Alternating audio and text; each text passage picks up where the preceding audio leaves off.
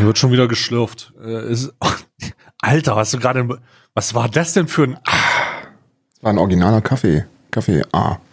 Das war aber vollmundig. Ich habe mir jetzt meine eigene Barista-Bar gekauft und deswegen, du kannst das noch nicht, noch nicht sehen, aber ich habe jetzt auch meine eigenen To-Go-Becher, weil ich mir gedacht habe, das ist einfach auch passend zum Anwesen. Wenn man dann in den Westflügel wandert und dann ist es auch fast so, als ob man sich einen Kaffee to go holt. Ich habe jetzt auch meine eigene Stempelkarte. Ich stempel mich dann immer selber und der zehnte ist kostenlos. Hast du auch so ein, machst du auch so, äh, äh, um, um ein bisschen im Flow zu bleiben, machst du auch so ein bisschen RP? Ich mache ein bisschen RP mit mir selber, aber bislang ist es mir noch nicht gelungen, mir dieses Monin-Karamell-Zeug ähm, äh, anzu anzudrehen. Ich frage mich aber jedes Mal, ob ich auch so einen Schuss, äh, so einen Schuss äh, Sirup möchte für 50 Cent. Ja. Einfach immer ein bisschen rein RP, damit man im Flow bleibt. Vielleicht geht's ja zurück auf, äh, zu, vielleicht zurück auf den, auf den GTA-Server. Herzlich willkommen bei Alt. Warte, stopp, Alt. Nee, stopp. Okay, nee, ja, ist gut. Du okay. gar nicht. Du bist jetzt mal ruhig. Ich muss mich mal rügen. Rügen für die Tatsache, dass wir so ein schönes, verwaschenes. Wir hatten ja mal so ein Intro auf unserem, View, auf unserem Video auf YouTube, wo das so ein bisschen Weichfilter drüber war, so durch Milchglas gucken. Und dann ging es erst los. Das, das ist aber nicht mehr da. Das ist einfach alles weg. Ich weiß ja, gar ich nicht kann mehr, das wieder machen, wenn das erwünscht ist. Ja, ja, natürlich ist das erwünscht. Das sind zwei extra Klicks. Weißt du, we- weißt du, was mich zwei extra Klicks äh, an Zeit kosten? Ich bin, Ja, ich bin Lusche, wenn es um Premiere geht.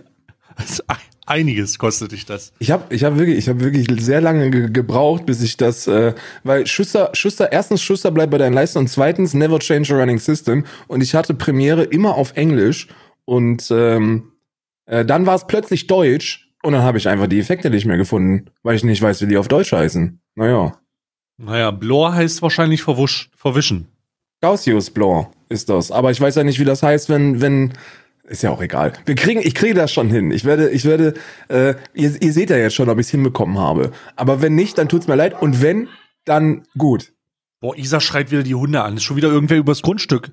Ja, das ist, äh, wir, wir haben, wir haben den entscheidenden Fehler gemacht, dass wir uns jetzt im Wohnzimmer so einen Panoramablick äh, gebaut haben. Und äh, dieser Panoramablick wird von äh, Rex verwendet, um am Fenster zu sitzen und alles, was irgendwie vorbeiläuft, ähm, de denen klar zu machen, dass es, dass hier jetzt auch unser Grundstück beginnt. Und Wehe, wehe, Wehe. du kommst hier drauf. Wehe. Ja, so, so ist aber gut. Das ist aber nervig, aber gut. Man gewöhnt sich dran mit der Zeit, ne? Man gewöhnt sich mit der Zeit dran und dadurch, dass nicht so viele Leute hier vorbeilaufen oder fahren, ist es auch sehr dosiert. Ne? Mhm. Herzlich willkommen zu Alman Arabica, der mit Abstand beste Hörgenuss, den man für das für die Podcast-Szene auf jeden Fall herauskristallisieren muss. Es gibt nichts Besseres. Genau. Alles andere ist entweder nicht mehr vollzählig oder es einfach nicht wert, dass es überhaupt genannt wird. Für lau So, auch. so, so was, was? Für lau. Für lau? Ja, es ko- kostet ja nichts. Ja. Kostet ja nichts, außer die Zeit, die du brauchst, um durch die 21 Werbeblöcke unseres YouTube-Videos zu kommen. Oh Gott. Du, du lachst, mich. Du lachst, aber wir haben diese, wir haben das große Problem.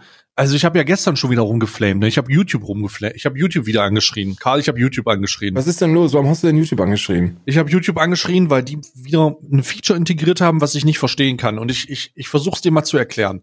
Okay. Du bist, du merkst es ja nicht, weil du dich, nachdem du das Video zusammengeschnitten hast und es gerendert hat mit deiner Monstermaschine, ist es ja dann, ist es ja dann für dich erledigt. Aber ich habe mir noch einen ganz anderen Prozess zu tun. Ich habe nämlich mit dem Hochladen zu tun. Und das Hochladen auf YouTube entfaltet seine volle, vollmundige Braunhaftigkeit. Das ist be- beschissen, beschissener geht's nicht. Weil nicht nur, dass es hochgeladen wird, und man meinen könnte, okay, drückst du auf den Knopf und es ist erledigt. Nein, nein, nein. Du musst ja auch die Monetarisierung konfigurieren. Und sobald du ein Video hochlädst, was über 30 Minuten existiert, sagt sich der YouTube-Algorithmus, okay, das ist 30 Minuten lang, hier können wir richtig viel Werbung reinmachen. Lass uns doch ein, lass uns, ich guck mal, wie der Algorithmus sagt, dass ich die Werbung platziere. ja, das Und habe der ich, bei- das hab ich bei mir auch. Ich Der Algorithmus sagt alle drei Minuten. Vor einem halben Jahr oder so hatte ich, äh, hatte ich super viele äh, äh, Zuschauer, die mir geschrieben haben, äh, ja, wir gucken ja gerne Werbung, Karl, aber muss denn wirklich 40 Mal Werbung auf eine Stunde sein? Und ich so, hä, 40 Mal Werbung auf eine Stunde? Das ist so, so bescheuert sind nicht mal die, die, die, die Cutter, die, die bei mir den Bums hochladen. Und dann habe ich geguckt und habe ich tatsächlich gesehen, dass, dass, da, dass da 40 Werbeblöcke drauf sind. Und die Lösung für das Problem ist, und seitdem machen wir das so, du musst äh, Midrolls deaktivieren und musst die Midroads dann manuell einfügen, wenn es fertig verarbeitet ist. Dann hast du diese Probleme nicht mehr. Wundervoll, das habe ich auch erfahren. Ich will die Midrolls aber nicht deaktivieren. Ich will einfach nur, dass dieser dumme Algorithmus selbstständig erkennt, hey, ist vielleicht gar nicht so clever, alle drei Minuten Werbung zu setzen. Aber für YouTube ist das super clever. Nee, gar nicht, überhaupt nicht. Ich habe beispielsweise gestern ein Video hochgeladen, was äh, anderthalb Stunden ging oder sowas. Und da war auch alle drei Minuten so, bis, ne, waren so 23 Werbeblöcke, war sehr entspannt. Und ähm, da, aufgrund der Tatsache passiert ja folgendes: Die Leute fangen an zu disliken und die Leute machen das Video aus. Also es ist für YouTube gar nicht geil. Ja, ja außer, außer der Kevin, der guckt das weiter. Und der Kevin denkt sich, ah, schon wieder Werbung. das ist aber also, viel Werbung. Schon wieder Werbung. Und aber es gibt auch ein paar Leute, die dann drunter schreiben, die Leute, die dann drunter schreiben und sagen, ja, ich gönn dir ja, aber 23 Mal, naja, naja. ich gönn dir ja. Das sind die, das sind die nutzen sowieso Adblock, die sagen, ich gönn dir ja. Ja, ich gönn dir ja, aber ich habe ja äh, äh, uBlock Origin habe ich ja installiert. Du. Echt mal, scheiß Werbung und scheiß. Es hat mich auf jeden Fall. Deswegen habe ich Dings angeschrien. Und ihr könnt ja jetzt runterschreiben, wie viel Werbeblöcke ihr auf diesem YouTube-Video habt. Wenn ihr so weit gekommen seid, weil wenn wenn es wieder so weit ist, dann habt ihr jetzt schon die dritte Werbung hinter euch und wahrscheinlich ausgeschaltet. wenn ihr auf fünfte. Spotify hört oder auf anderen einschlägigen Podcast-Plattformen, äh, dann seid froh, dass ihr mit, dass ihr euch mit dieser Scheiße nicht rumschlagen müsst. Echt mal seid froh. Ich bin aber auch schon, also wirklich, ähm, apropos, also was heißt froh, aber ich bin schon wieder, Karl, das, Le das Leben, lass uns direkt mal reingehen, ne? Äh, dieses, dieses konstante mit Scheiße bestrahlen fügt so langsam seine, seine Schäden der Abstumpfung zu. Ich bin also abgestumpft und habe das gestern in, in Wien mitbekommen und habe gedacht, also ich habe mich nicht damit beschäftigt aktiv, und habe dann eben gerade erst erfahren, was da eigentlich los ist. Und ich dachte nur, Alter, was ist los? Was soll das alles? Was ist denn da erst Frankreich, jetzt Österreich, äh, heute große, große Doomsday in den Staaten. Karl, ich weiß gar nicht, wo ich als erstes hinpusten soll, damit die Flammen weggehen. Ja, es, äh, dieser, dieser Planet ist voller Scheiße und die Scheiße und die Einschläge kommen näher. Man sagt ja immer, die Einschläge kommen näher. Man sagt das, wenn man alt ist, guckt man immer in die lokale, regionale Zeitung und äh, bei den Todesanzeigen und merkt, dass die Einschläge näher kommen vom Geburtsjahr. Und äh, so ist es jetzt auch mittlerweile. Also bei mir nicht mehr, weil ich, weil ich in äh, Estland sitze, aber ähm, so aus deutscher Perspektive, wo ja die aus dem Dachbereich, äh, Jungs, die Einschläge kommen näher und ich weiß nicht, wo das noch hinführen äh, soll. Für die Leute, die gar nichts mitbekommen haben, warum auch immer, wir hätten normalerweise heute wieder eine Sondersendung machen können. Ähm, glücklicherweise oder unglücklicherweise äh, ist es sowieso an einem Aufnahmetag ähm, oder einen Tag vor unserem Aufnahmetag passiert. Äh, gestern kam es zu einem äh, zu einem terroristischen Anschlag in Wien in der Innenstadt. Irgendein, irgendein Vollidiot ist mit einer mit einer äh, AK-47 und es waren glaub, mehr, es waren mehrere Täter, die mit die mit äh, diversen Waffen äh, herum herumgeeiert sind, wild um sich geschossen haben versucht haben, versucht haben, eine Synagoge zu stürmen oder so und vier Leute sind gestorben, diverse Leute sind verletzt, über 15 Leute sind verletzt, teilweise schwer. Ein Polizeibeamter äh, wurde, wurde, äh, ist auch unter den, unter den äh, schwer angeschossenen und ich weiß einfach nicht mehr, wo das hinführen soll. Dieser ganze Hass, dieser ganze, dieser ganze äh, niederträchtige, ich kämpfe gegen alles, was anders ist. Ähm, es, es kotzt nur noch, es kotzt nur noch an. Ja, ich, ich befinde mich aber auch aktuell an so einem, also an so einem Taubheits, also ich, so, ich empfinde so ein Taubheitsgefühl für solche Nachrichten, was sich so langsam entwickelt. Ähm, und ich hätte nicht gedacht, dass es, dass es, dass es immer schlimmer wird oder immer tauber wird. Aber ähm, entweder, entweder habe ich das noch nicht ganz verarbeitet, was da passiert ist, oder ich habe es einfach, ich werde es, ich werde es nicht, weil sich das Gefühl nicht einstellt. Aber es passiert so viel Scheiße gleichzeitig, dass sich das nicht als der größte Haufen herauskristallisiert. Was unter der an, also unter dem, unter, unter dem, was da geschehen ist, schon eine ziemliche, ziemlich erschreckend ist, weil da verfickt noch mal ähm, zwei oder mehr Leute äh, durch die Gegend gelaufen sind mit, mit Waffen und wahllos Leute erschossen haben oder schießen wollten. Und es ist halt einfach krass, es ist einfach geisteskrank. Ich, ich, ich, kann, ich kann gar nichts anderes dazu sagen, außer die Tatsache, dass es mich langsam überfordert. Ich bin ja, kurz vor dem Punkt, äh, um, um das mal kurz auszuführen, ich bin kurz vor dem Punkt, mich von ähm, Nachrichten abzuschotten tatsächlich. Also du wirklich, so eine, ich bin du hast so eine, du, das, es ist für die Leute, die sagen, dass es, dass es, äh, dass das nicht sein sollte. Ich, ich, sozialwissenschaftlich kann man das nachvollziehen, weil das ein Prozess ist, der bei uns allen schon geschehen ist. Ähm, die selektive Wahrnehmung, was irgendwelche grausamen Dinge auf diesem Planeten betreffen, sind ohnehin nur in einem sehr, sehr kleinen Wirkungsradius und der wird immer kleiner aufgrund der ekelhaften Anzahl an Scheiße, die passiert. Was ich damit sagen will, ist, guck mal nach Afrika, da passiert jeden Tag irgendeine Scheiße. Oder in andere Länder weiter entfernt. Guck mal nach China, da haben wir schon zugemacht. So dieses abgestumpfte durch die, durch die horrende Anzahl an, an Scheiße, die überall herblubbert. Man stumpft ab, ne? Aber, aber Wien ist etwas, äh, Wien ist, ist so ein, oh, ist so nah. Weißt du, es ist so nah und es ist so unverständlich. Und je mehr man sich damit beschäftigt, desto unverständlicher wird es für mich, und desto weniger verstehe ich, äh, wie, wie darauf reagiert wird. Also du hast ja, du hast ja mittlerweile nur so ein so ein, so ein Schaukampf. Die äh, das das äh, Browser Ballett hat da mal ein Video drüber gemacht. Immer wenn so ein Anschlag passiert, sitzen sie in zwei Fraktionen und äh, warten einfach nur, welche Nationalität der Täter hatte, um dann ihre Propagandamaschine äh, zu starten. Und das das kotzt mich einfach nur an. Es kotzt mich einfach nur an, dass das äh, Menschenleben ähm, nicht nur nicht nur ausgenutzt werden, sondern dass man auf den Leichen quasi seine seinen politischen Wahlkampf, der teilweise super perfide ist, aufbaut. Und das, das darf nicht sein, Mann, das darf nicht sein. Genauso wenig darf sein, dass, dass, dass rechtspopulistische Parteien die einzigen sind, die sich damit beschäftigen. Weil einer der Täter, ich weiß nicht, ob du es wusstest, der ein 20-Jähriger, war, war einschlägig bekannt. Also der ist, der ist äh, äh, unter Beobachtung und schon verurteilt gewesen. Ähm, und seit drei Jahren auf so einer Liste von Leuten, die in terroristischen Organisationen unterwegs sind. Und ich weiß nicht, wie dann so eine Person an vollautomatische Maschinengewehre rankommen kann und dann munter durch Wien äh, ähm, äh, marschieren. Das weiß ich, kann ich mir nicht, das kann ich mir nicht erklären.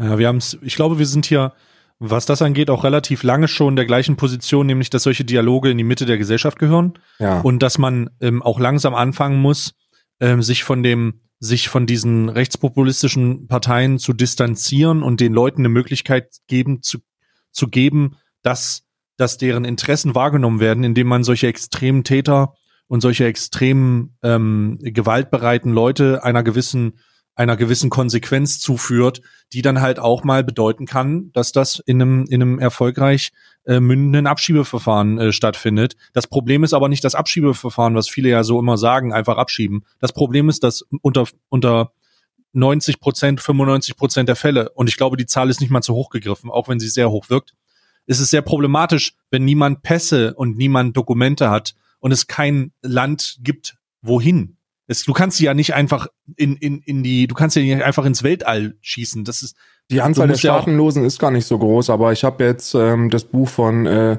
äh, von von äh, es geht Klaas ja nicht um von Klaas Meyer-Hoyt gelesen ähm, die, über die Clankriminalität und da sind ein paar fundierte Zahlen drin. Die Anzahl der Staatenlosen ist gar nicht so hoch, also ist immer noch zu hoch mit über 20 Prozent, aber nicht so hoch, dass man jetzt sagen könnte, das ist das Problem, sondern das Problem ist, dass, äh, dass die allermeisten irgendwo in Libyen abgeschoben werden äh, müssen und das aufgrund der, der Kriegszustände da nicht passieren ja. kann. Das sind humanitäre genau, das Prozesse, die da, die das unterbinden.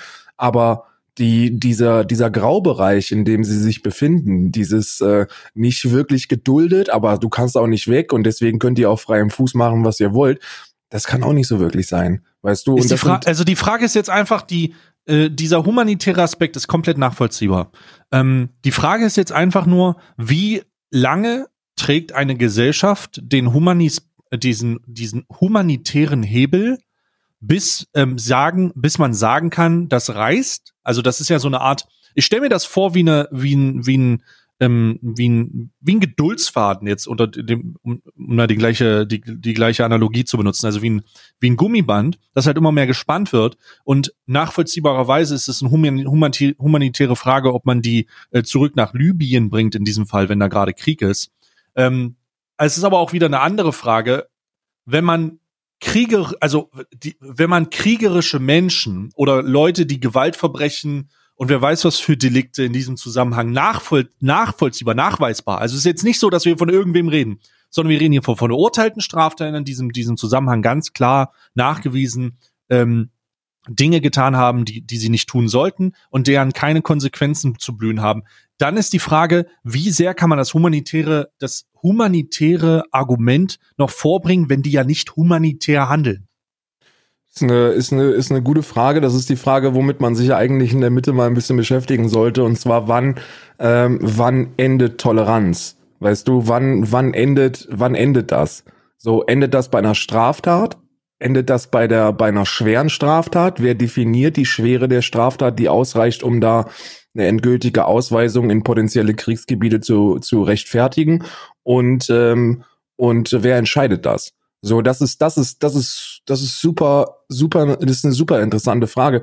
Man muss sich, man muss sich auch, um das, um das zu beantworten, ähm, auch mal mit, mit islamistischem Terror ein bisschen beschäftigen, weil die Leute fragen sich immer, Alter, warum machen die das denn überhaupt? Also, was, was soll das denn überhaupt? So, es, es, es bringt doch nichts, aber die, ähm, die, die Motivation dahinter ist relativ eindeutig und sie funktioniert, weil was, was, äh, was islamistische Terroristen wollen, ist eine Ausgrenzung der eigenen äh, Religion.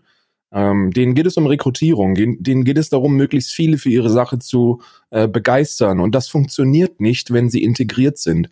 Und da arbeiten Rechtspopulisten und Islamisten Hand in Hand. Denn es geht darum, äh, Muslime allgemein zu stigmatisieren und sie auszugrenzen und sie aus diesem Ausgrenzungsgefühl dazu zu nötigen, dann potenziell solchen Vereinigungen beizutreten, weil man ja nur noch da toleriert wird.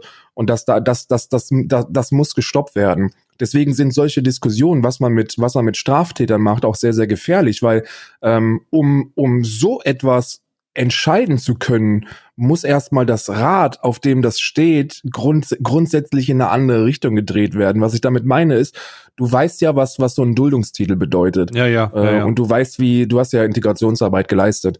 Ähm, und äh, Flüchtlingshilfe. Ähm, und, und dann, dann weißt du, wie es diesen Menschen geht, die hier sind, aber nicht geduld, aber nur geduldet werden, nicht arbeiten dürfen, sich nicht integrieren dürfen und können und äh, und sich dann teilweise genötigt fühlen, in irgendwelche kriminellen Beschaffungskriminalitäten einzusteigen. Ist das dann schon ausreichend für eine Ausweisung? Und meine Antwort darauf ist nein, auf gar keinen Fall. Akzeptiere, also also toleriere ich das, halte ich das für schön? Nein, natürlich nicht. Aber man kann auch nicht die Verantwortung und Schuld alleinig bei dem Täter suchen, wenn, wenn es sich da um Leute dreht, die keine, die keine Arbeitsgenehmigung haben. Irgendwie müssen die ihre scheiß, ihre scheiß Familie ernähren oder sich selbst, weißt du? Hm. Ähm, in diesem Zusammenhang äh, bin ich auch gerne jemand, der fordert, dass die Asylgesetzgebung im Zusammenhang mit diesen ganzen Fragen eine komplette Überarbeitung bekommt, weil das auch sehr, sehr alt ist und sehr kompliziert. Aber ich meine, natürlich ist es kompliziert. So gut wie alles ist kompliziert, wenn man in den bü bürokratischen Deep, äh, also wenn man da äh, bürokratisch eintaucht. ist alles kompliziert. Ähm, das Asyl, die Asylgesetzgebung oder das Asylleistungsbewerbergesetz, das ist eine Komplexität, die sich aber dann nochmal öffnet, die ein anderes Maß hat. Denn da wird nicht darüber entschieden, wann und wie du, äh, wann und wie du äh, zu welchem Amt gehen sollst, sondern die Schwere dieses, dieses Vorgangs ähm, manifestiert sich aus dem Problem, dass du mit Menschenleben zu tun hast. Also äh, ein Unterschied zu haben, welchen Aufenthaltstitel du, äh, Aufenthaltstitel du hast, also 24a oder, oder äh, 24b, das ist immer abhängig davon, was du hast, ob du über Schule herkommst, ob du, ähm, ob deine Eltern hier Arbeit haben und du bist hier geboren, das sind so komplexe Sachen. Oder ob du eine Duldung hast, das kann einen entscheidenden aus, also es kann entscheidend sein über deinen beruflichen Werdegang, schulischen Werdegang und allgemein deine Zukunft in diesem Land.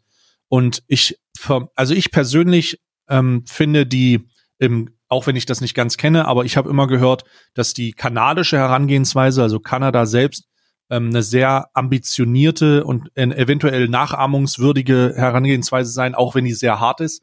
Die basiert ja darauf, integrier dich und weiß das nach, ansonsten musst du gehen. Wir, geben, wir setzen dich an der Grenze ab und dann sieht's zu.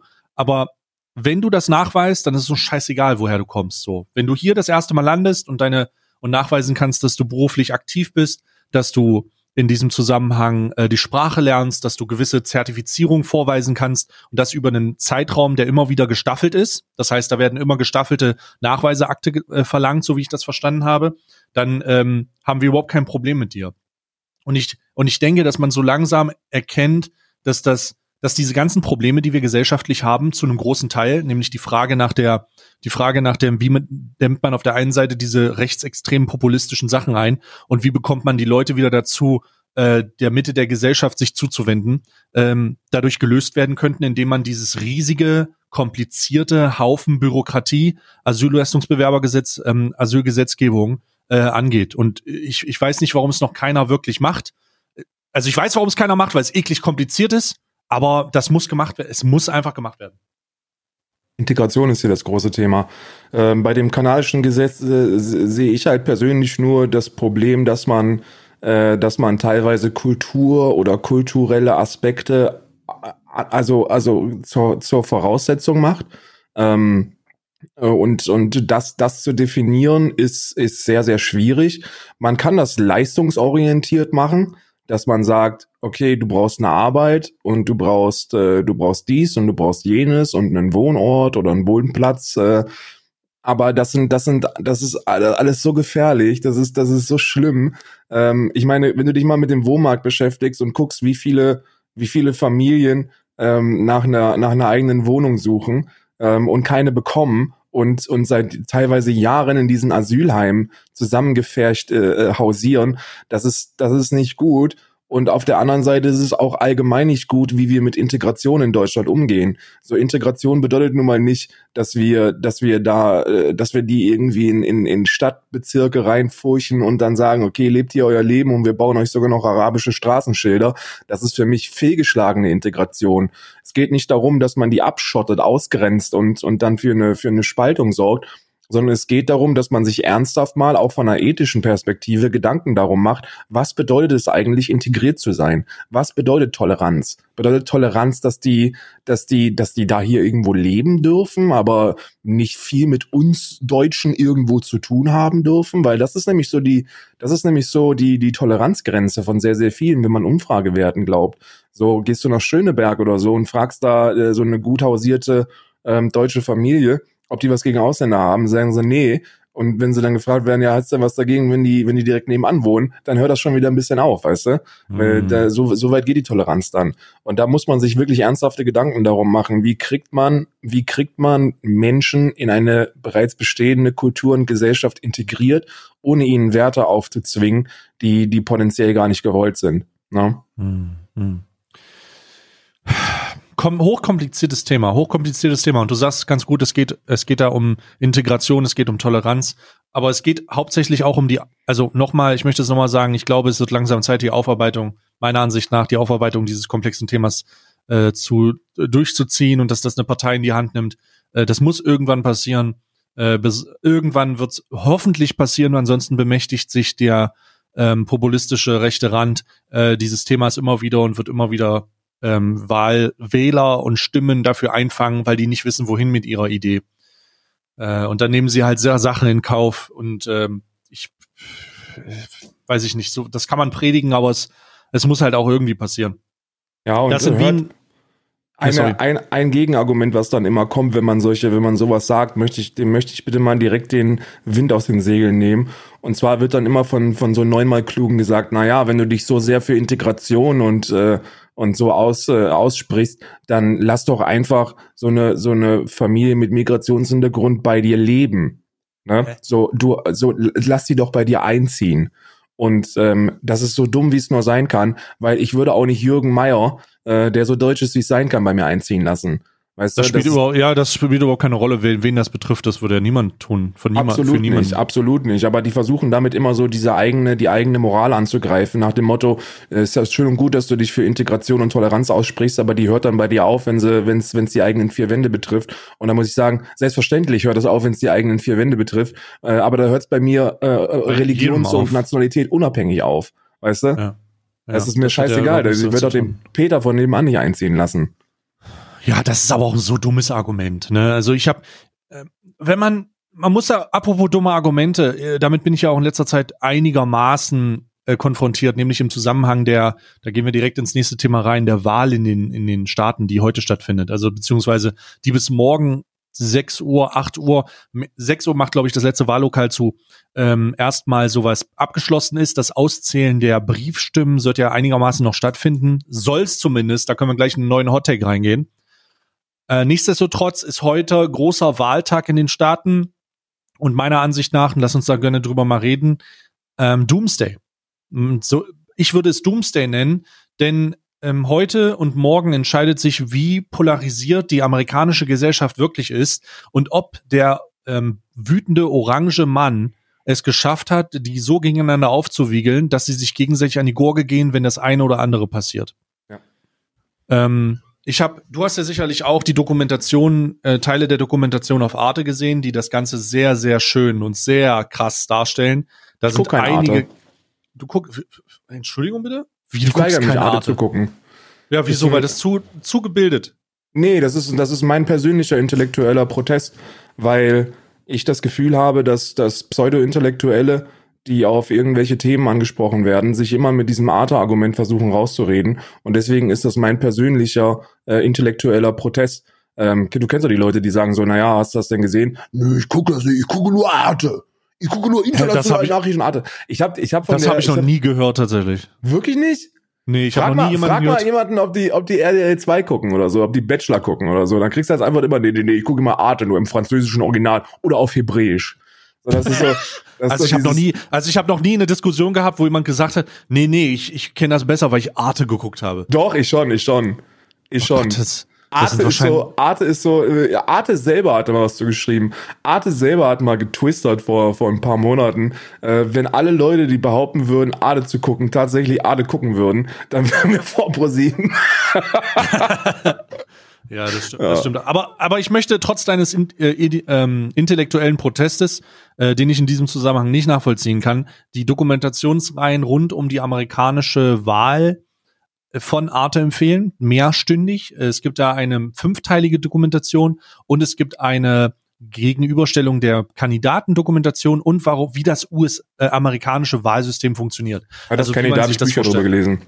Das ist äh, hier Gender Mandering und äh, wie, wie werden Bezirke ausgezählt und was bedeutet das eigentlich da zu wählen? Wie müssen Politiker aufgestellt sein? Lass da mal drüber reden, ähm, um vielleicht mal für die Leute allgemein äh, zur Schau zu stellen, wie die amerikanische Wahl ab, abläuft und warum das System der Amerikaner eigentlich gar keine Demokratie ist. ja, ja. Also Sehr keine, keine keine totale Demokratie. Man spricht so ja immer davon, man, man spricht da von einem Demokratieindex bei Ländern und man äh, spricht von äh, von, von, einer, von einer Bewertung, was das Wahl, was den Wahlvorgang per se angeht.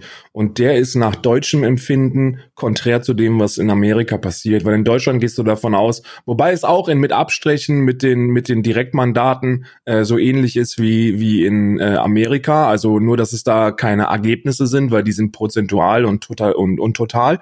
Aber bei den Mandaten ist das so, dass da auch sehr, sehr viel in Regionen eingeteilt werden kann und das genauso eigentlich passiert. Aber ähm, es kann nun mal keine, keine tatsächliche Wahl entscheiden in der gravierenden Auswirkung, wie das in Amerika der Fall ist. Äh, in Amerika hast du Bezirke, Wahlbezirke. Und äh, die werden eingeteilt und zugewiesen von den, von den äh, Amtsträgern innerhalb dieser äh, Bezirke. Und ob du die Wahl da gewinnst oder nicht, ist in den allermeisten Fällen abhängig von dem Geld, das du investierst. Wenn du in so einem kleinen Bezirk wie, wie Elf oder so äh, 500.000 in deine Wahl reinparkst, dann kann der Gegenkandidat da nicht konkurrieren, ähm, weil, weil geläufige Summen so im, im niedrigen fünfstelligen Bereich liegen, so 11, 12.000 Dollar. Und dann gewinnst du da die Wahl und dann kannst du das so zurechtlegen, wie du willst. Und da gibt es äh, Politikwissenschaftler und Sozialwissenschaftler, die das im Auftrag der demokratischen ähm, oder republikanischen Partei äh, nach, nach, soziale, nach sozialem Brennwert äh, beurteilen und, und dann bewusst diese Wahlbezirke so schieben, dass äh, trotz einer überwältigenden Anzahl an mehr Stimmen und auch einer Gesamtmenge an prozentualer Zuweisung zu einer gewissen Partei trotzdem der Sieger ähm, der andere der anderen Partei angehören kann, weil nicht die Anzahl der Gesamtstimmen entscheidend ist für den Wahlausgang, sondern ähm, die Wahlbezirksiege. Ja? Ich mach mal, ich mach das mal ein bisschen anschaulicher anhand eines Beispiels, was halt äh, was halt relativ gut ist. Stellt euch vor, ihr habt vier, vier Bezirke. Ja. Und in diesen vier Bezirken sind drei Bezirke ähm, äh, unentschieden oder relativ knapp für die Demokraten und ein Bezirk ist zu 100 Prozent für die Republikaner. Also drei Bezirke sind knapp, vier ist zu 100 Prozent für Republikaner, wo man einfach weiß, Alter, da wird niemand Demokraten wählen. Und aufgrund dieses Bezirkzuweisens, was du gerade gesagt hast, das sogenannte Gender Mentoring, ähm, ist es möglich, diese 100 Prozent der Republikaner auf diese anderen Bezirke zuzuweisen, um dafür zu sorgen, dass aus drei gegen eins Bezirk ähm, vier gegen ein Bezirk werden aus der Republikanersicht. Der 100 Prozent werden sozusagen da, das wird aufgeteilt auf die anderen Bezirke. Wie Bausteine kann man sich das vorstellen. Ich glaube, das Art, der Arte-Vergleich, ich habe Arte gesehen übrigens, Karl. Ähm, der Arte-Vergleich ist mit Baustein. Und dadurch wird eine künstliche, Ver also wird künstlich dafür gesorgt, dass die Stimmen so verteilt sind, dass die Partei in, in einfach gewinnt, ohne dass sie die Mehrheit hat. Und das ist halt einfach meiner Wahrnehmung nach hat das nichts mit einer Demokratie zu tun, weil der Prozess dieses Einschiebens und der Prozess, dass man auswählen kann, wie äh, so, ein, so ein Bereich aussieht, ist halt absolut lächerlich. Denn da gibt es Bezirke, die aussehen, als hätte halt der Typ, der, die sie, der sie ausweist, versucht, einen Drachen zu malen. Ja, ja. So bewusst. Also in Amerika, wenn ihr euch die Wahlbezirke anguckt, das ist, das ist äh, absolut Banane. Viele sehen aus wie Ländergrenzen. Teilweise gibt es da überwiegend Blöcke. Und dann gibt es halt Clusterfucks, die du dir, egal mit, mit, mit welcher Logik nicht erklären kannst. Ja. Florida ist da, ist da wirklich, Florida ist ja immer so ein bisschen, äh, da, da entscheiden wenige tausend Stimmen über den Ausgang. Und äh, Florida ist ein richtiger Clusterfuck, was die Wahlbezirke angeht. Da gehen, da gehen Schlangen rundrum, dann geht's über einen großen Block und so.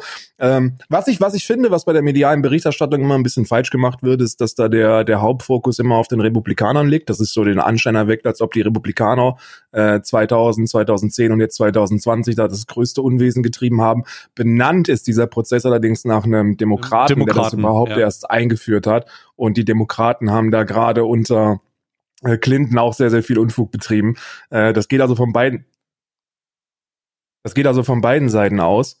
Ähm, ich persönlich, ich persönlich muss, muss sagen, dass äh, das in meinen Augen auch relativ wenig mit einer Demokratie zu tun hat, was da passiert. Also mein Demokratieempfinden würde da, äh, da gehen alle Alarmglocken an. Genauso was die, was die Abschaffung der der Wahlabgabestellen angeht, dass man da teilweise als äh, POC mehrere Stunden fahren muss, um seinen Zettel abzugeben und dann gesagt bekommen, nee, sorry, aber ist jetzt gerade geschlossen äh, oder oder dass deine Briefwahl, dass deine Briefwahl verschwindet, was ja alles im Bereich des Möglichen liegt und das ist ein das ist ein Unruhepool, den man sich nicht, den man sich glaube ich nicht ausmalen kann.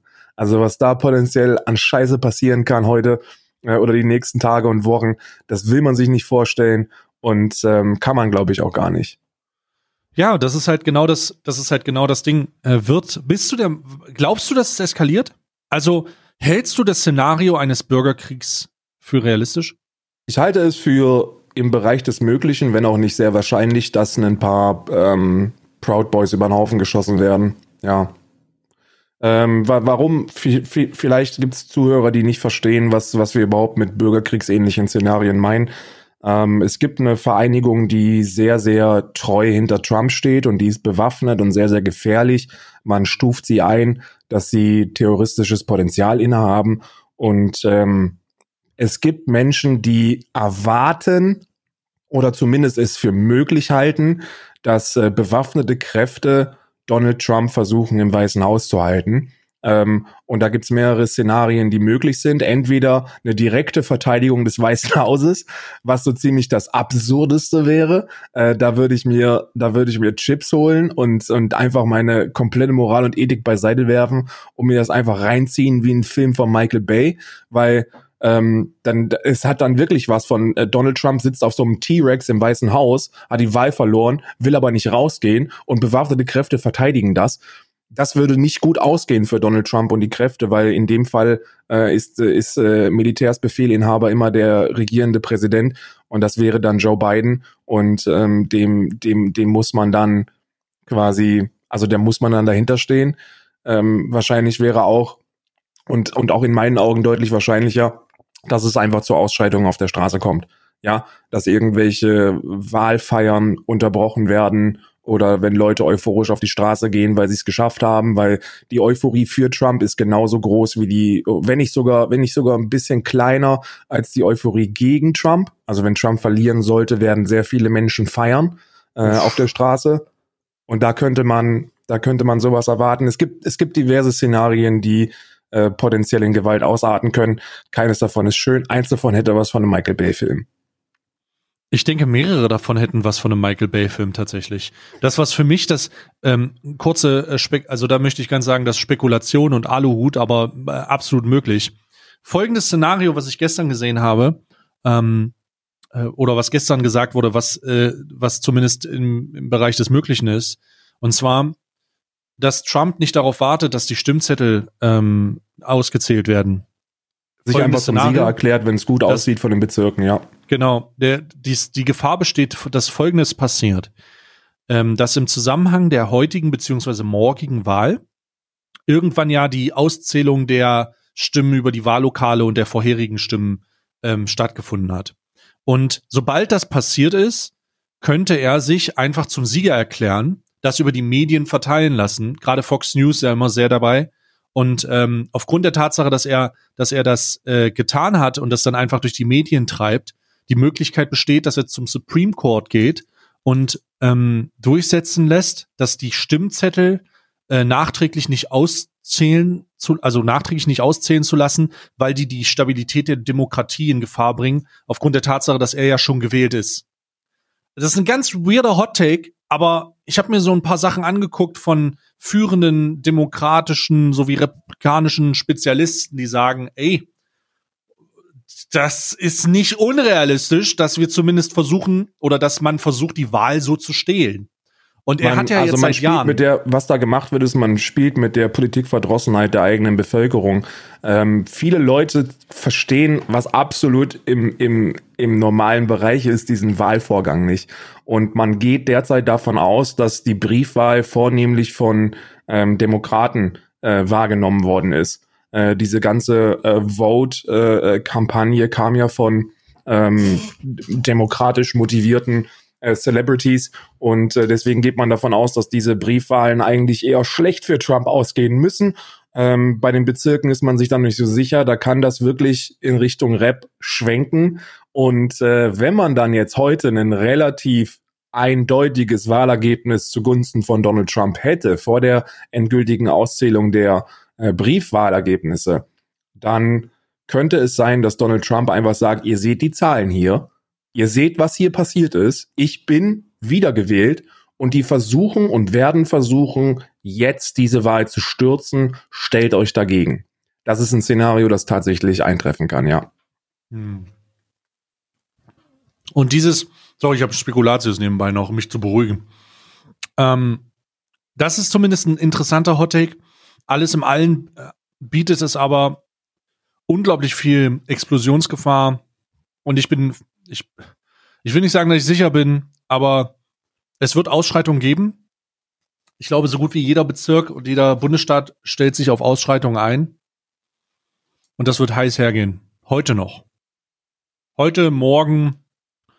Gewaltpotenzial ist insane. Und ich hoffe nicht. Ich bin ganz ehrlich, ich hoffe nicht. Also man muss ja, man muss ja wirklich sagen, wenn man, wenn man, wenn man Frieden möchte, also wenn man nicht möchte, dass es zu irgendwelchen Ausschreitungen kommt, ähm, zumindest heute und morgen und die nächsten Tage und Wochen nicht, dann sollte man sich eine Wiederwahl von Trump einfach wünschen. Dann sollte man einfach davon, dann sollte man sich wünschen, okay, Trump, halt noch mal vier Jahre, das halten wir irgendwie durch. Dann kommt es zumindest nicht zu einer großen Scheiße, weil von den Demokraten geht kein Gewaltpotenzial aus. Ähm, sehr, sehr lustige Aussage von jemandem, der ähm, voll bewaffnet äh, auf seinem Vorhof befragt worden ist, ähm, ob er es denn für wahrscheinlich hält, dass ein Bürgerkrieg stattfindet, ob er partizipieren würde. Und äh, seine Antwort war sehr eindeutig. Er hat gesagt, das wird keinen Bürgerkrieg geben. Wie denn auch? Die Demokraten sind gar nicht bewaffnet. Uff, spicy. Spicy, ja, ja, spicy. Es ist auf jeden Fall eine sehr, sehr historische Wahlnacht, die uns erwartet. Äh, ich hatte auch überlegt, ob ich mir, ob ich das irgendwie begleiten soll, aber dann ist mir, äh, dann ist mir klar geworden, dass es keinen Sinn ergibt, weil die Briefwahlergebnisse potenziell halt noch echt Später sehr, sehr lange äh, äh, brauchen, bis sie, bis sie fertig ausgezählt sind. Ähm, es wird wahrscheinlich oder sehr wahrscheinlich heute kein Ergebnis geben. Ähm, die Frage ist nur, ob wir ein mediales Ergebnis präsentiert bekommen und von welcher Seite das ausgeht. Ne? Ich bin sehr gespannt, wie äh, Mr. Donald Trump ähm, das Ganze mit seinen Tweets begleiten wird, denn der hat ja gestern schon grenzwertige Scheiße geschrieben. Hast du das mit dem, hast du das mit dem Bussen oder mit, mit dem Bus von äh, Joe Biden, ja, ja. Joe Biden mitbekommen, wo Trump-Supporter äh, Fahrzeuge abgedrängt haben und ihn ja, ja. über die kanadischen Grenzen hinaus rausgetrieben haben. Ja. Äh, äh, und er retweetet das und sagt, I love Texas und, und sagt dann, ja, äh, warum gucken die alle hin, was sind mit den ganzen linksradikalen Terroristen und der scheiß Antifa, ja. Also ich denke, alter Schwede. Alter Donald Trump Schwede. kann nur Whataboutism, was anderes kann der nicht. Immer wenn der äh, auf, auf Gefahrenherde angesprochen wird, die von seiner politischen Meinung ähm, motiviert ausgehen, äh, verfällt er in Whataboutism. Das ist, das ist so, das wird immer so sein, das wird sich auch nicht ändern. Die, die letzten Wahlauftritte von Donald Trump waren alle insgesamt inhaltlich kompletter Kokolores und, und, äh, und und also wirklich unverständlich für mich. Also, also wirklich teilweise in einem Bereich, wo ich, wo ich mich frage, weiß dieser Mann eigentlich, was er da sagt? Und warum klatschen da überhaupt Leute? Verstehen die die eigene Sprache nicht? Verstehen die nicht, was der da sagt? Und dass das keinen Inhalt hat? Also ich bin, also ich bin, ich bin schockiert über das, was äh, Donald Trump in diesem Wahlkampf alles, äh, alles von sich gelassen hat und wie der überhaupt abgehalten wird. Und äh, ich bin noch, ich bin teilweise noch ein bisschen schockierter darüber, wie, wie ruhig doch die Demokraten bleiben. Also ja, äh, ich habe apropos apropos, du hast ja gesagt, ähm, am besten wäre es, wenn Trump wiedergewählt wird. Und ich würde sogar zum Teil zustimmen, weil ja die Tendenz ist, dass die Demokraten den Senat zurückholen und sich dann sozusagen über die über die ganzen ähm, äh, Bundesorgane äh, wieder etablieren, um mir einfach keine Möglichkeit zu geben, Blödsinn zu machen. Ähm, das ist ja auch noch ein Szenario, aber holy shit. Der Typ ist halt echt, also das ist halt grenzwertig. Und ich weiß auch nicht, ich habe gestern, ich habe ja gestern so ein paar Sachen gesehen und habe mit meinem Chat, äh, mit meinem Twitch-Chat auch ein bisschen geredet. Es gibt halt immer noch grenzdebile Leute, äh, Leute, die nicht Amerikaner sind. Das muss man ganz klar sagen. Ne? Es geht ja hier nicht darum. Als Amerikaner kann ich verstehen, warum man Trump gut findet, wenn der America First sagt, hast du das Gefühl, dass man sich um dich kümmert und nur um dich und nicht um irgendwelche irgendwelche länderübergreifenden politischen Komplexitäten, die du nicht verstehst mit deinem K-Kona gehören. Ne? Alles klar, kann ich vollkommen nachvollziehen. Aber dass es dann auf internationaler Ebene Leute gibt, die das super gut finden, obwohl sie halt genau das sind, was er propagiert, der Feind, der, der, der nicht dazugehört, das ist No American Dude, so, das kann ich nicht nachvollziehen. Ah, also die Motivation dieser Leute ist relativ einfach zu nachzuvollziehen. Also ich habe da immer, ich nenne da immer folgendes Beispiel als äh, als Grundlage für äh, für Verständnis. Nimm dir den Austritt des Pariser Klimaabkommens, ja? Ja. ja das ja. Äh, birgt sehr sehr viele Restriktionen für die Teilnehmer. Und äh, es gibt landesintern immer Leute und Fraktionen, die sich gegen diese Restriktionen wehren. Und Donald Trump ist jemand, der sagt, ey, ich mache das nicht mit, und zwar ab heute nicht mehr, und fickt euch alle. Und das ist, das ist eine, das ist ein Aktivismus, den man, wenn man, wenn man selbst nationale ähm, Gedanken in sich hat, nachvollziehen und begrüßen kann. Und äh, dann ist man quasi nicht direkter Fan von den Sachen, die Donald Trump tut, weil man davon selbst profitiert, sondern weil man sich intern motiviert sieht oder oder weil man sich weil man sich herbeisehnt, dass es jemanden gäbe, der das auch für sein Land tut. Ah, ähm, okay. Hm, plus hm. plus es gibt halt sehr sehr viele Lobbys, die von dem profitieren, was Donald Trump macht und äh, und da dann auch auf aufhetzen. Ja? Aber der dumme Mann kann das kann das äh, sehr, sehr einfach nachvollziehen. So, da ist jemand, ein dicker, orangener Mann, und äh, der macht auch, das ist ein Macher, der macht auch einfach mal, der redet nicht nur und der, der kümmert sich um sein Land. Nicht. Ja, der kümmert sich um sein Land und das ist ja alles scheiße mit der NATO und mit, mit diesem ganzen Klimamüll und guckt, guckt euch mal die Zahlen an von Amerika, denen geht's jetzt deutlich besser in den letzten vier Jahren und das wünsche ich mir auch für, für mein Mecklenburg-Vorpommern. Und so, so muss man sich das vorstellen. Also es ist für mich auch nicht nachvollziehbar. Äh, ist nicht nachvollziehbar, äh, insbesondere, weil, warte, ich schick dir gerade mal, ich schick dir mal auf, äh, auf äh, WhatsApp ein Bild. Ah. Ähm, und zwar von meinem, von meinem lokalen Supermarkt direkt um die Ecke. Ähm, pass auf. Also wirklich, also wirklich direkt um die Ecke. Ähm, gerade gucken. Oder hör doch auf jetzt hier. Hör auf jetzt hier. Äh, das ist einmal Handy angemacht. Ist übrigens ein Retweet von Gerd Postel, dem, dem falschen Doktor. Gerd Postel? Ja. Das ist mein lokaler Supermarkt. Äh, Was? Ja, ja, ja, ja. Gibt ja sehr, sehr viele, also, also Irland und, und Amerika haben ja direkte Verbindung. Die meisten Iren wohnen in Amerika. Und hier gibt's auch sehr viele Joe Biden-Vertreter, aber auch Leute, die America great keepen wollen. Wir haben vor dem Supermarkt hatten wir, das wurde mittlerweile In abgerissen. Irland? But why? Ja, weil keine Ahnung warum. Also die, du hast ja, du hast ja gewisse Rechte als Ire, der in äh, Amerika lebt und auch als Ire, der in Irland lebt, was Amerika angeht. Und deswegen ist so die amerikanische Politik auch super entscheidend für das, was hier in Irland passiert, für Menschen, die Verwandtschaft da haben oder ähm, äh, die potenziell dahin wollen und da gibt's da Sonderregelungen und so, so ganz verstanden habe ich das auch noch nicht. Aber amerikanische Politik ist, ist äh, sehr, sehr relevant für, für Iren. Und äh, deswegen beschäftigen sich da super viel mit. Äh, derzeit ist, wenn du, wenn du irisches Fernsehen anstellst, dann gibt's eigentlich nur zwei Themen, äh, US-Wahl und Corona. Äh, und, äh, und deswegen sind die auch teilweise hier super motiviert, da in den Wahlkampf äh, zu treten. Es gibt sogar Leute, die, glaube ich, hier wählen dürfen, weil sie weil sie, weil sie Staatssitz in Amerika haben und äh, an, Staatsangehörigkeit und so. Ich habe noch nicht ganz so wirklich verstanden, was da passiert, aber die sind super motiviert, was das angeht. Ach du Scheiße. Ähm, ja, Für, geil. für die Leute, die die es jetzt nicht gesehen haben, denen ich das nicht geschickt habe, weil es nur eine Person gewesen, äh, ist ein Bild von äh, von einem riesigen Trump 2020 Keep America Great Plakat, äh, das hier vom vom irischen Supermarkt steht, ähm, mit mit gar 500 Einwohnern in dem Dörfchen. Das kann man sich ja nicht ausdenken. Warte mal, ich muss hier kurz. Äh, weißt du, weil, im Gegensatz zu dir, ähm, muss ich hier noch nebenbei, jetzt hast du mich, siehst du, du hast mich ans Handy geholt und ich krieg sofort Nachrichten und ich mach dann einfach Dinge. Das ist halt einfach scheiße, Karl. Warum hast du WhatsApp jetzt benutzt?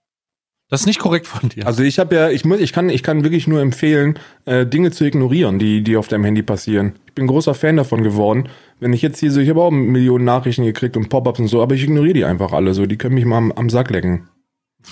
Kurz gelesen, nö, interessiert mich gerade nicht. Ja, ist ja auch schon vorbei. Ist ja auch schon vorbei. Ich bin immer noch überrascht, dass ich dieses Bild sehe und denke, hä, Bruder, seit wann wohnst du in den Staaten? Aber das ist natürlich schon, das ist natürlich vor dem Gala auch sehr gut. Äh, Und das Ki- Kind mit dem Apfel links daneben, ach, wundervoll, wundervoll. Ähm, ja, scheiße.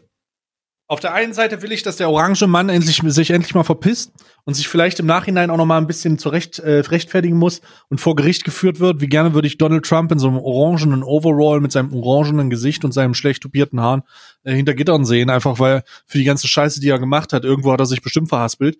Ähm, aber auf der anderen Seite, wenn man der, wenn der rausgewählt wird, ist das Gewaltpotenzial insane. Republikaner sind Idioten in diesem Zusammenhang, zumindest mit den Waffengesetzen. Das ist, ins, das ist einfach nicht nachvollziehbar. Und genauso wenig nachvollziehbar übrigens wie die Leute, die sich äh, äh, äh, gegen ein Tempolimit auf deutschen Autobahnen aussprechen. sind, äh, da sind, ich finde immer die, die Waffenaktivisten aus Amerika, die sind immer sehr, sehr sind schön unsere. Autobahnaktivisten. Ja. mit den Autobahnaktivisten in Deutschland. Das sind so Ja. zwei Punkte, wo eigentlich die Vernunft und die Zahlen ähm, komplett hundertprozentig dagegen sprechen und man sich mit so einem mit so einem dahergedichteten Freiheitsgedanken irgendwelche Argumentationsstrukturen zurechtlegt, um dagegen zu sprechen. Also für mich hat es für mich hat es nicht viel mit Freiheit zu tun, wenn ich mit einer halbautomatischen AR-15 äh, aus dem Fenster bei 240 auf der linken Spur baller. Weißt du, das ist nicht das ultimative Freiheitsgefühl für mich. Aber ich muss, manche Sachen muss ich auch nicht verstehen, ne? Manche Sachen muss ich nicht verstehen. Und die NRA ähm, finanziert ja auch sehr, sehr viel von dem republikanischen Wahlkampf. Also, ne? Super. Ja. Oh Gott, oh Gott, oh Gott. Ah, übrigens gibt ja auch jetzt äh, durch die Lockerung des äh, Spendensystems in den, äh, in den Staaten gibt es ja sogenannte Superpacks. Schon mal von den Ja. Superpacks gehört? Ja, ja, oh ich Gott, kenne oh. Superpacks. Uneingeschränkte, super. uneingeschränkte Mittel, wundervoll. Es Aber immer, raus, immer, Mittel sind nur dann gut, wenn sie uneingeschränkt sind. Ne? Ja, Gerade wenn man nicht nachvollziehen Freedom. kann, wo das eigentlich herkommt. Ich meine, so, der Sozialismus ist ja beschissen, aber wenn man sich mal, äh, wenn man sich mal anguckt, dass so das ein oder andere Dörfchen in den Staaten Probleme hatte mit der Nahrungsmittelversorgung, aufgrund der Tatsache, dass äh, Corona auf einmal da war und alle gesagt haben, warum tut denn die Regierung nichts mehr für uns, habe ich so ein leichtes Lächeln im Gesicht gehabt, weil ich dachte, hä? Ich dachte, Sozialismus ist beschissen. Naja, egal. Ja, ähm, die Leute, die jetzt so, äh, die noch dicke Krankenhausrechnung bekommen, ne? Ja, oder die 200.000 äh, auf einmal für eine Krankenhausrechnung bezahlen müssen, ja. weil der Chef hat sich um eine Null versoffen hat, aber das irgendwie ja durch durchgeht. So, also es ist schon richtig, weil die Buchhaltung hat es einmal, hat's einmal eingetippt und wenn das einmal bei Debitoren, Kreditoren steht, dann bleibt das auch da. Ne? Ich mal Scheiß Sozialismus. Warum Scheiß muss der Arbeitgeber 50 Prozent der, äh, Kranken, äh, der Krankenkasse übernehmen? Was soll das? Was ja, soll der reine Sozialismus hat mit Sicherheit sehr, sehr viele, sehr, sehr viele Punkte, die man kritisieren kann. Aber ich finde immer so, ich finde, das deutsche System ist gar nicht so scheiße. So insgesamt so, ey, wir machen nicht viel verkehrt in Deutschland, ne? Ja.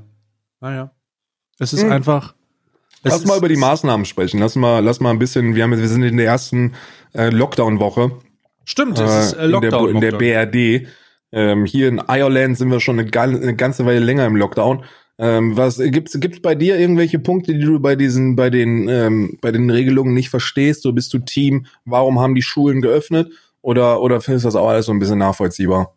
Gott sei Dank haben die Schulen geöffnet, Alter. Stell mal vor, die ganzen komischen Idioten mit den Kindern müssten die zu Hause nochmal weiter im, im Heimunterricht äh, denen erklären, wie eine Sinuskurve ausgeht. Also mhm. das, das kann ich mir gar nicht vorstellen. Nee, Kindergärten, äh, bei Kindergärten und Schulen bin ich der Felsen. Oder sagen wir erstmal bei Schulen, lasse ich mal hingestellt, aber Kinderbetreuung, gerade junge Kinder, das muss unbedingt offen bleiben, weil ich ja selber ähm, 100% nachvollziehen kann, dass das ja eine Einschränkung ist, wenn die Kindergärten nicht mehr offen haben. Wie will denn jemand, der Vollzeit beruflich tätig ist, dann noch seiner Arbeit nachgehen, wenn er sich darum kümmern muss, dass der Kleine dann oder äh, zu, also dass, dass, der Kleine oder die Kleine dann zu Hause irgendwie versorgt ist. Ähm, ja, mehr Generationenhaushalte sind ja nicht mehr so ein Ding und äh, auch gar keine gute Idee, wie Spanien gezeigt hat. Deswegen, ich finde es ganz gut, dass die Kinderbetreuung gesichert ist. Ich finde es auch vernünftig, dass man das, dass man das zugelassen hat aus Erfahrung des ersten Lockdowns in Anführungsstrichen äh, nach. Das mit den Schulen finde ich nicht unvernünftig, weil das ja auch ähm, föderalmäßig individuell zugemacht wird, wenn was ausbricht. Das heißt, die Maßnahmen sind natürlich doof, wenn du kein, keine Maßnahmen durchziehen kannst, wie Lüften oder Fenster aufmachen, ob, weil da Gitter vor sind und so. Das, natürlich ist es alles doof. Aber dass das grundsätzlich offen ist und man individuell entscheidet, ob das zu oder auf ist, finde ich schon mal nicht schlecht. Ich verstehe auch, was man wollte mit den ganzen, mit diesen ganzen Restaurants und so und diese Unterhaltungssachen. ich verstehe, was man damit wollte. Ich finde die Umsetzung aber ein bisschen merkwürdig. Also, warum zur Hölle werden Tattoo-Läden wieder zugemacht, obwohl Friseure offen haben? Warum werden denn ähm, also warum werden denn äh, Restaurants mit anständigen Gesundheitskonzepten nicht individuell überprüft und es wird gesagt ja oder nein? Und dann sollen die vor die, vor die Gerichte ziehen, wenn die dann damit ein Problem haben, was sie ja so oder so jetzt tun. Verwaltungsaufwand, ne? Also die, die, diese Maßnahmen sind so zu erklären, dass man, dass man quasi alles geschlossen hat, was man ohne große, großen Backlash aus der, aus der Karlsruher Ecke äh, machen kann. Deswegen sind auch Kirchen noch geöffnet. Also viele kritisieren ja, dass Kirchen offen haben und äh, die, die Shisha-Bar zumachen muss, ähm, weil der, der, das Infektionsrisiko relativ ähnlich ist, wenn nicht sogar größer bei religiösen Veranstaltungen.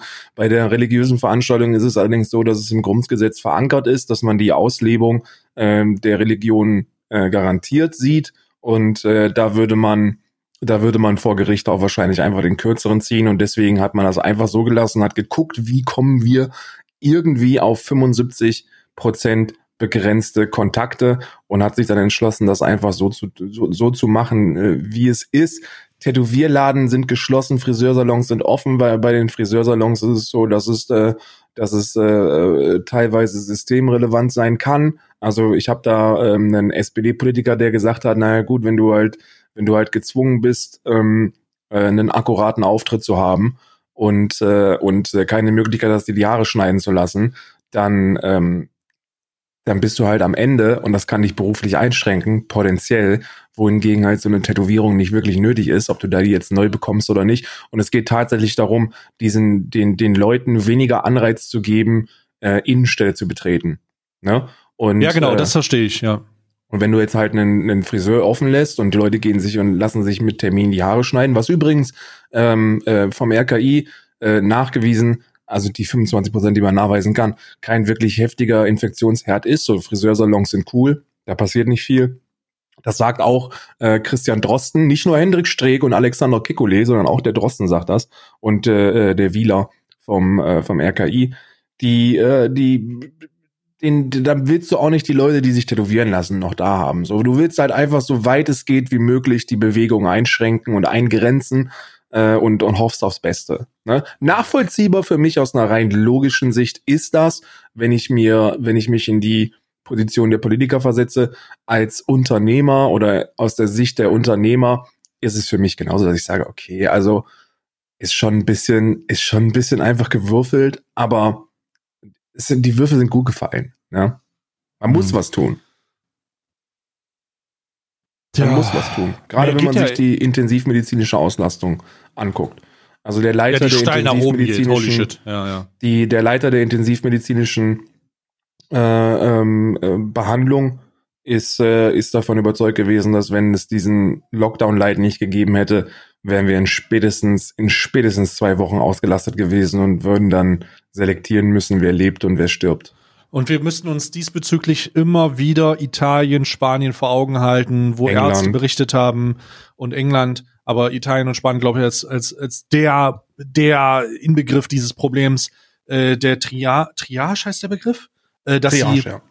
dass sie auswählen mussten, wer lebt und wer stirbt, wer beatmet wird und wer nicht. Und das ist ein Szenario, das man niemanden zumuten will und das man nicht provozieren will. Deswegen ist es natürlich wichtig, solche Maßnahmen zu machen. Es ist aber auch wichtig, immer wieder zu kontrollieren, wann Maßnahmen gehen und wann nicht. Und ich äh, prophezeie die Tendenz, äh, fortlaufender, fortlau also äh, im, im, fortlaufenden Bereich ist es, wird es wahrscheinlich so sein, dass wir das, was wir jetzt erleben, noch einmal erleben werden. Denn wenn die Maßnahmen in Lockdown Light nicht lange genug äh, äh, vonstatten gehen oder da bleiben, dann wird halt wieder Folgendes passieren, dass wir auf unter 1000 Fälle am Tag fallen und dann denken die Leute, es ist vorbei dann wird alles wieder aufgemacht und dann stehen wir wieder bei 17.000, 18.000, 19.000, dann wird das nochmal passieren.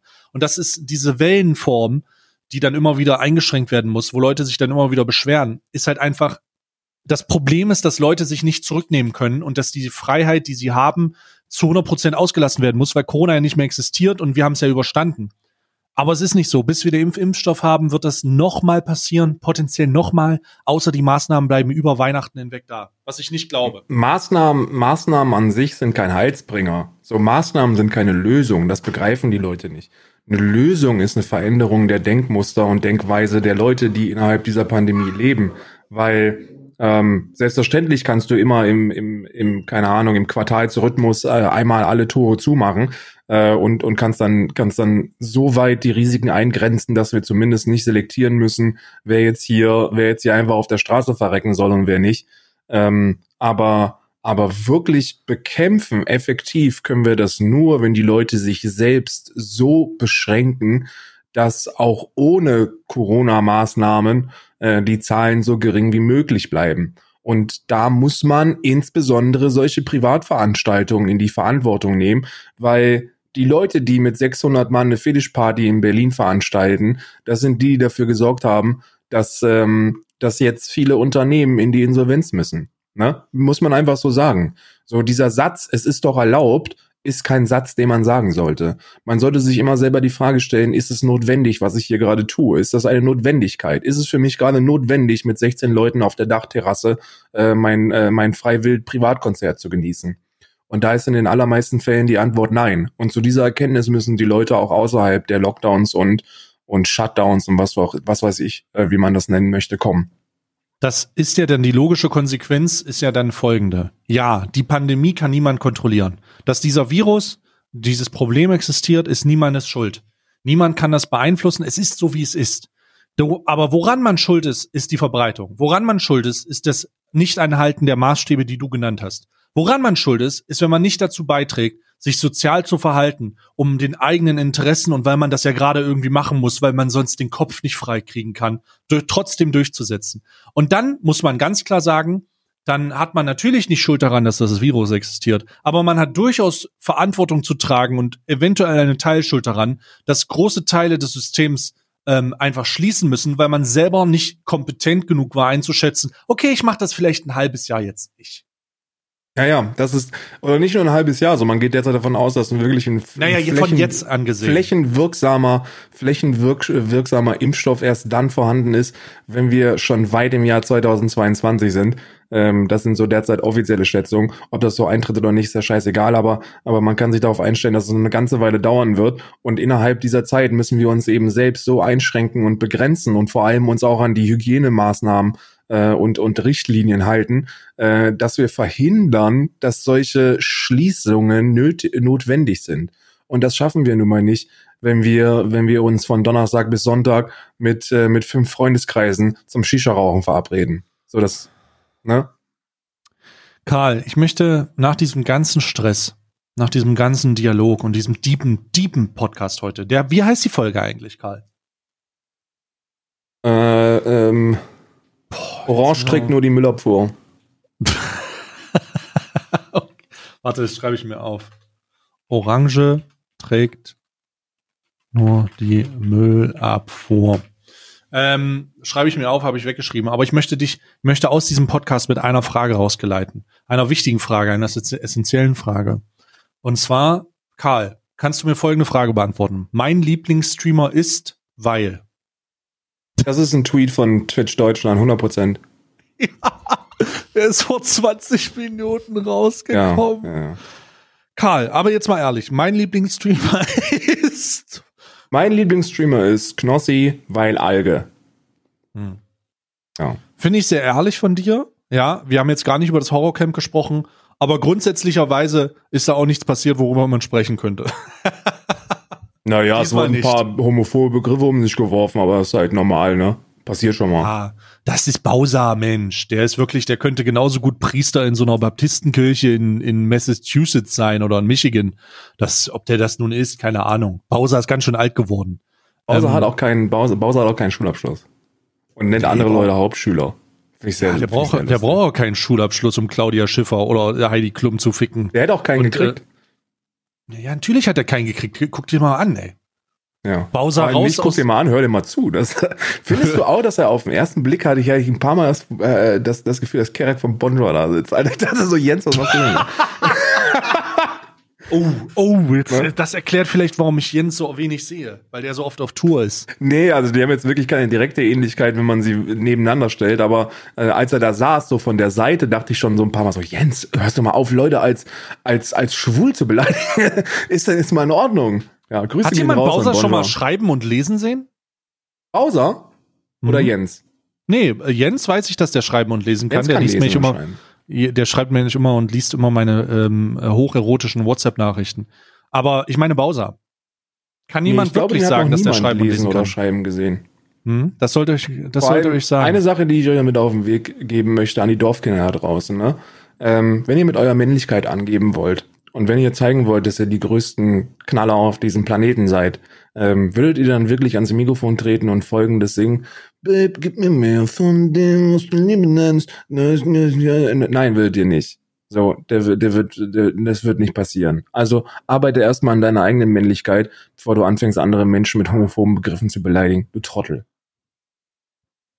Das war's schon. Mehr sage ich gar nicht. Bowser, du Trottel, ist auch ein guter, ein guter Folgenname. Ja.